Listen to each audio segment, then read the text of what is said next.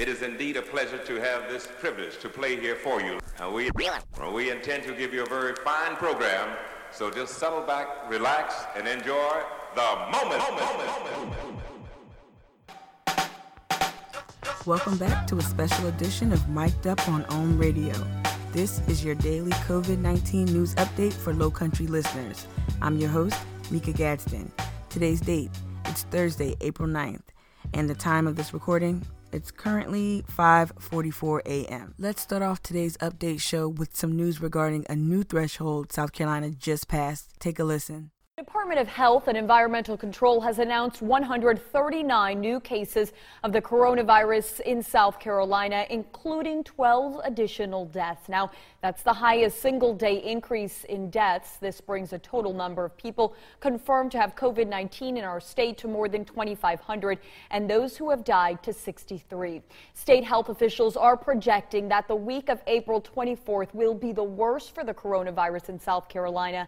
That's 17 days from now. By then, DHEC says they're projecting 14 COVID 19 deaths a day, and they're protecting just under 500 people in the state. Wow, you heard that virus. startling uh, list of numbers. Yesterday was our single most deadliest day since the pandemic hit South Carolina. And um, just to put that in perspective, or rather, I, I want to reiterate those numbers according to DHEC's site. And uh, again, this was updated yesterday evening uh, around 3:30 p.m. Uh, yeah, Wednesday, April 8th. This, these are the latest numbers. So, again, 63 deaths attributed to COVID 19 and a total positive caseload of 2,552 cases here in South Carolina. They've changed the, um, it looks like they've changed uh, the uh, dashboard uh, of the testing site or the testing page on DHEC's website. So usually I would look to the left of the page to see uh, where cases ranked per county. And for a while, Richland County um, was at the top, followed by Charleston, and so on and so forth, Beaufort and whatnot. Um, but what they've done, and I've and I've heard this um, this kind of rhetorical shift in um, either national and local news coverage. Uh, they're tracking it or showing you more data that shows rate per rate of infections per 100,000 population. So again, if you visit the DHEC website and you see a little bit of a different appearance in that dashboard, um, you can filter the results by county, but now they're presenting it to you in terms of a percentage. So at the top of the list currently, we have Kershaw County. And remember, Kershaw stood out as a hotbed for uh, COVID 19 initially, given its population. So the, the, the ratio um, of infected uh, cases or infected residents to total population um, exceeds that of, of um, other areas here in South Carolina. And I think that's what I really want to pay particular attention to moving forward. Um, you're going to hear from uh, Mayor Summey of North Charleston. He too uses that language um, to frame how successful the city of North Charleston has been in avoiding any type of, uh, I guess, bumps in the curve. So just um, train your ear to hear that rhetorical shift. Um, they're framing it so that you see how, how I guess, how impactful the virus is based on population. So yeah, Kershaw County is leading the list with a rate of 213.36. Uh, again, that's rate per 100k population. And it's followed by, uh, excuse me, that was Clarendon County that I just read to you. Uh, Kershaw County is 247.93. Again, um, Clarendon County, which is another hotbed. Remember the Post and Courier, uh, Avery Wilks. I interviewed him last week. He mentioned Clarendon County, a, a, a rural area. Then Lee County is coming in. Um, then Sumter County, Beaufort County, Richland County, and Charleston County. Uh, so goes down from there. Another headline making story to watch is one that's featured on the front page of today's Post and Courier. Uh, it says Mount Pleasant emerges as coronavirus hotspot. City working with businesses to enforce restrictions. Now, this was uh, written by reporter Mikaela Porter and Andy Shain.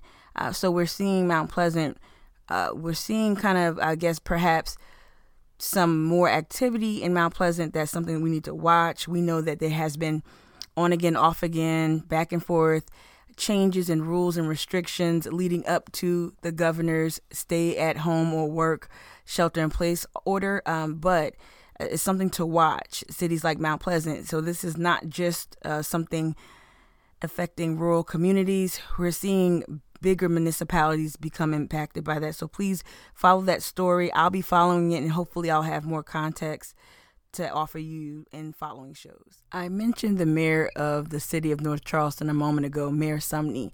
Here's an update from his office that was published or sent out to the press yesterday.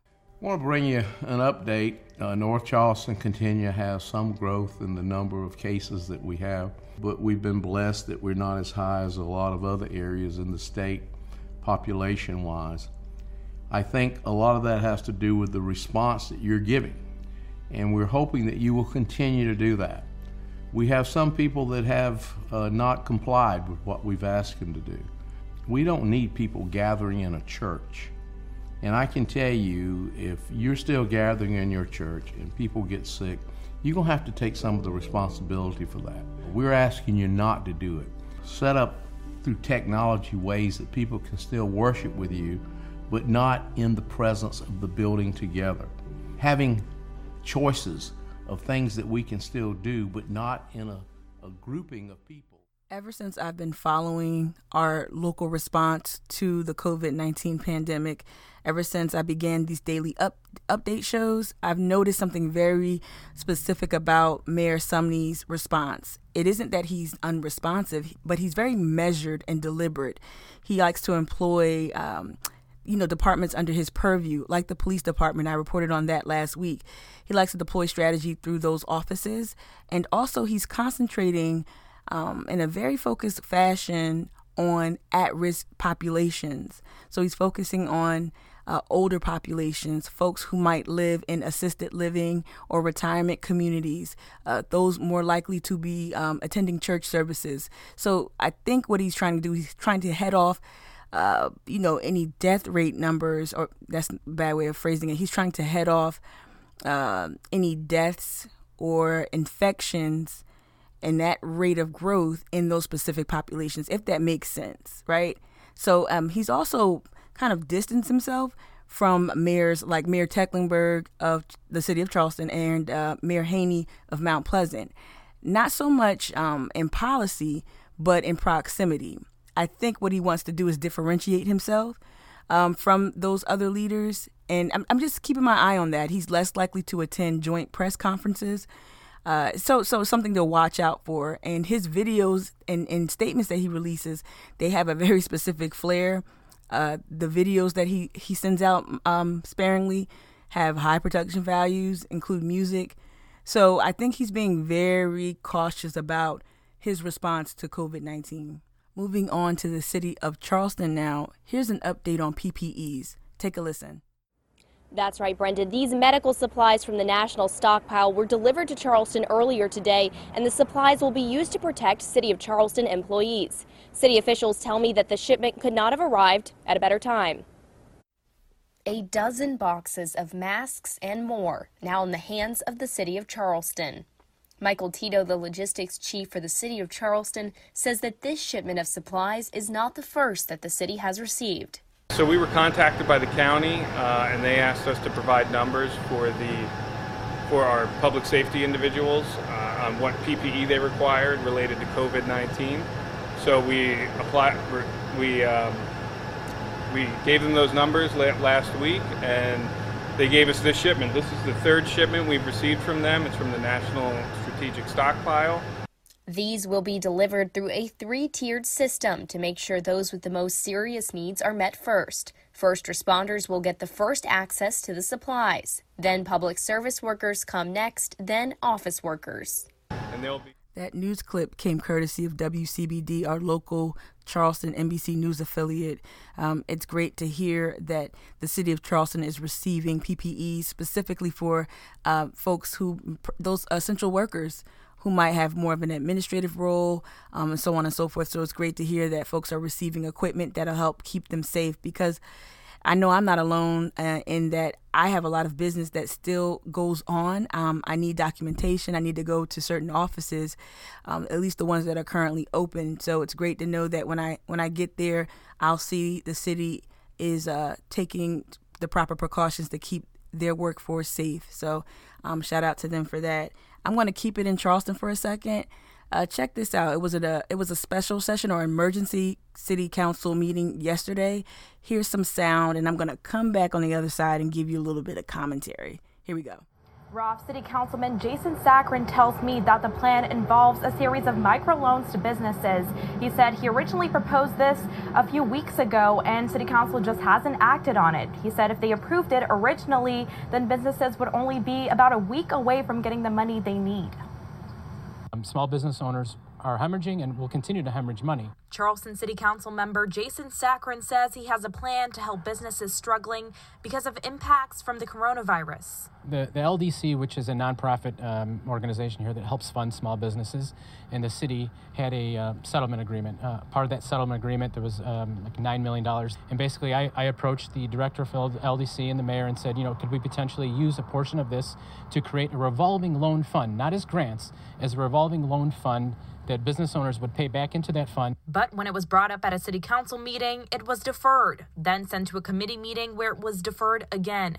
Sakran says this could help small businesses that are waiting for those federal loans. Shout out to Paula from uh, Live 5 News for that bit of reporting from yesterday's uh, city council session.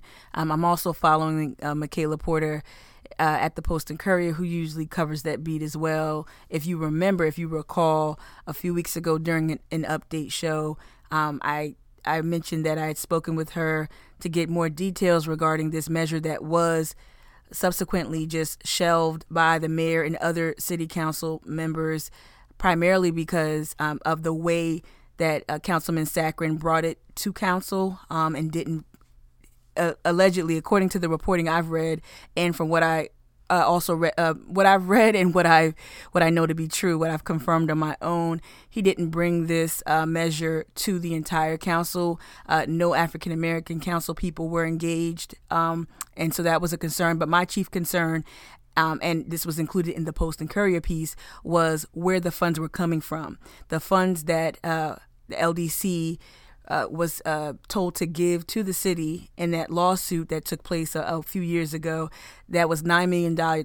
Nine million dollars that was specifically earmarked for affordable housing, uh, and so that's the other part. That's the tricky part that I think Councilman Sakran is trying to sidestep. And um, I guess my bit of concern, I'm going to just reiterate what I've always said, was there has to be some other discretionary funds. There has to be another pot to draw from to help provide immediate relief to these business owners. I'm never going to say that these business owners do not need relief. They do. Um, we do not want to crash our entire economy. However, the way that Charleston routinely goes about business, specifically during a catastrophe, a natural disaster, hurricanes, you name it, typically who suffers the most are folks living on the margins. So if you're going to take money from affordable housing, what I haven't heard from Sakran and others was was how he was going to in turn mitigate any fallout from that, right? And I think in this rush to be the first the fix, and I know it, I know a lot of planning, I, I know a lot of strategy was being plan- was um being employed, but if we continue to rush to uh to just come to the aid of food and bev at the risk at the at the detriment of folks on the margins, we continue to perpetuate a problem. So I'm going to maintain that stance. Um, I have, like I, I, said before, I have friends on both sides of this issue, but I know for a fact, and I'm studying this independent of this podcast on my own, our city's response to disaster or following a disaster. And this is just following in the same old footsteps, and we have to stop. Moving on to State House news. So, yesterday, our state legislators made their way back to Columbia for a special session. It was a session that was called amid some controversy. You know, folks want to continue practicing social distancing. So some representatives didn't want to be there and risk it, or they wanted, they lobbied the governor to perhaps have the session held at a larger venue. Um, but uh, just check this out before I get into the to the nuts and bolts of what took place at the session take a listen to how one specific um, state I can't even stop laughing. Take a listen to how one specific uh, elected official chose to to make his way to the special session. All right, I'm gonna stop laughing, but take a listen. This is funny. So we're on our way to the South Carolina State House. Uh, the people in District 90, they didn't ask me to be their state representative. I asked them uh, to have the honor of being theirs, and that's important to me. And uh, there was no way that I was going to miss uh, session today, uh, even with everything going on. So we'll check back in later. Uh, God bless y'all. Remember, flatten the curve. So that was a video from State Rep Justin Bamberg Esquire. Um, he tweeted out that video. I I caught it because Avery Wilks in the Post and Courier Uh, he retweeted it. I don't follow Justin Bamberg, so um, I will now. Um, and just you know, let's use theater of the mind right now. So basically, the video is like this action-packed video of him returning to this special special session. He's tagging uh, a number of his colleagues uh, in the caption in the in the tweet. Um, but just imagine um, uh, aviators driving in a car, dashboard cam, editing. Um, it's you know a musical score. It's it's crazy. And then underneath the tweet, his his uh, peers responded. Um, so you see response respond. I cannot stop laughing. You see um, uh, names like uh, Marvin Pendarvis, uh, Marlon Kimpson. Uh, State Rep Mandy Powers, Norrell, all, you know, just joining him for a laugh. The special session, though, it didn't go as smoothly as you know, folks would have hoped there were some bumps. So let me get serious and get back to the update. Here's a little bit of what went down yesterday during the special session. South Carolina House of Representatives reconvened today at 1 p.m., where, among other topics, they discussed the steps South Carolina is taking to fight the virus, such as keeping hospitals full and funded and full of supplies, as well as having the resources healthcare workers need during this. Over at the State House, House lawmakers passing a continuing resolution today to keep the government afloat after July 1st. The resolution allows all state agencies to continue their funding level from the current year's budget. It also sets aside $180 million for a coronavirus response reserve account and 20 million for a disaster trust fund. 15 million of the virus account is set aside for election expenses in June and November. Sumter Representative Murrell Smith says lawmakers needed to act urgently today. We've been through hurricanes, we've been through floods, we've been through tornadoes, but we've never been through such where we are all, it doesn't last for a day or a week or a month, it lasts for months. And so we have, that's why we're here today, is to make sure that we pass a, a continuing resolution that goes forward. Uh, this, this crisis reminds us that it's always a recipe for disaster when we budget, and we need to always make good, prudent fiscal decisions. Well, meanwhile, the state Senate is still debating the continuing resolution over a section concerning Santee Cooper. The section would prohibit Santee Cooper from entering long term deals and contracts as lawmakers consider selling or reforming the state owned agency. Okay, so I included two clips right there. So the first part you heard uh, WCBD's coverage of the special session, and then you heard a clip from WLTX uh, explaining to you that last half, that second half, um, was very important because, like I said, the session didn't go as planned. Uh, talks began to quickly dissolve. So um, I was following this story two ways, both from like what's printed in our media, what's printed in our current newspaper. This actually made front page news below the fold in the Post and Courier today. But I was also following on Twitter. I was following reporters like Jamie Lovegrove as he was following the special session. So here's uh, the story that Jamie ended up writing for today's paper. Uh, it's titled "A Utility Dispute Derails State Budget Extension." So I'm not entirely clear as to where things stand currently, but judging by what Jamie has reported, you know, talks have stalled amid this contentious issue with Santee Cooper. So I'm going to um, continue to read on that. I encourage you all to um, not just read the Post and Courier, the state newspaper also has some great coverage regarding yesterday's special session. Um, and so make sure you take your take a moment to to read that coverage. I, I hate to see things uh, like red tape uh, really uh, hamper certain legislative efforts, specifically during a pandemic when you've called people in, and it was great to see our state reps um, all donning gloves, or most of them donning gloves and masks. A lot of them weren't, um, which was interesting, um, but a lot were. So, uh, yeah, so something to watch. Also, the state newspaper uh, is doing uh, is providing coverage on a very important story. Uh, this is a headline. It says uh, DHEC colon 46% of South Carolina coronavirus dead are African Americans who are just 27% of the population. So we've been hearing that nationally as well um, about the disproportionate um, a number of deaths attributed to COVID 19 and how that's uh, impacting black communities throughout the country. But I'm happy to, to finally see um, local newspapers and, and outlets pay attention to that. Uh, and we can we can talk about that on another show about the factors and, and why that is. You know, how you know we we'll we'll cover that in another show. I'm actually going to end the update here. Uh, I'm not going to end with another uh, health care uh, Black History fact, um, but I will encourage you all. Please stay happy, stay healthy. I'm working on some interviews, so hopefully um, you'll hear from some other voices this week.